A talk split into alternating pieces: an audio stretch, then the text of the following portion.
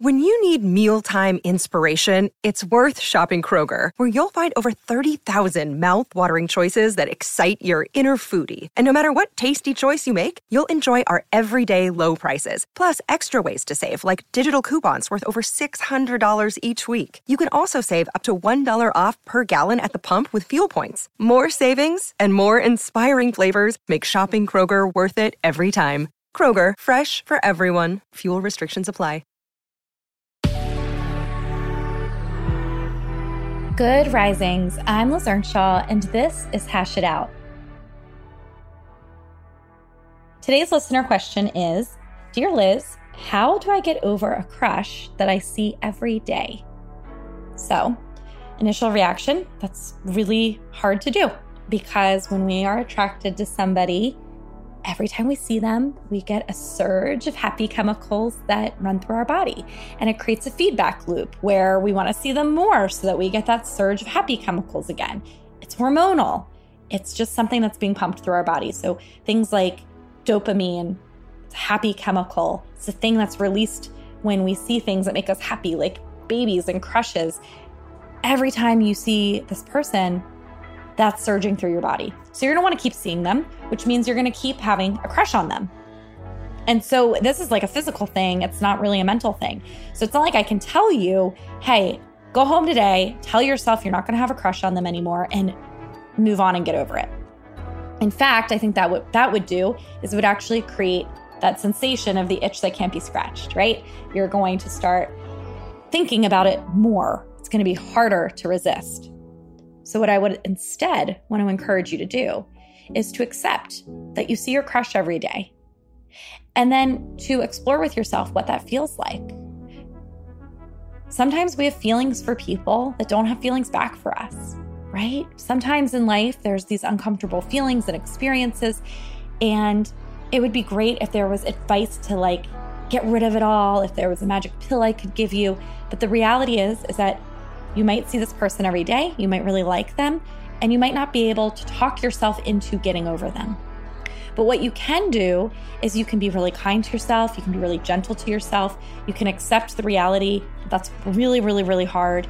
And then you can make sure that you are being kind to yourself at work, which means maybe you're not engaging with them a ton at work because you're recognizing that that hurts you when you do.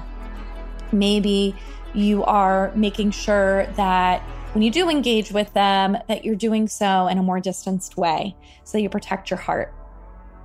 And then also making sure that you aren't spending an inordinate amount of time thinking about them. So while we can accept the reality that they are your crush and that maybe you can't force yourself to get over them what you can do is when you start to think about them you can remind yourself that it's not going anywhere so you can say something to yourself like, I know I have a crush on them. I can't keep thinking about them right now.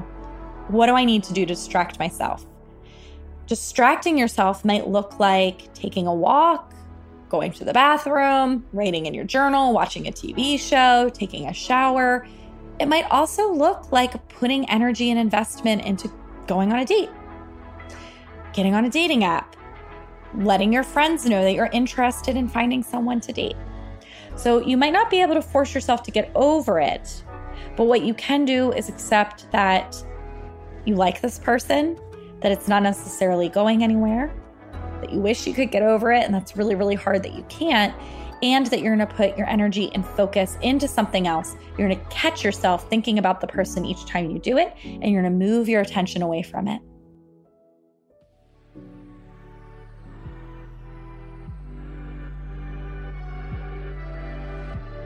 I'm Liz Earnshaw, the author of I Want This to Work. You can find me on Instagram at Liz Listens. Thank you so much for listening to Good Risings. We love to hear from you, so please take a moment to leave us a review.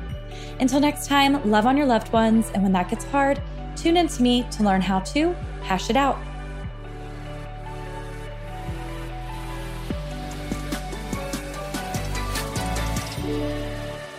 Good Risings is presented by Cavalry Audio.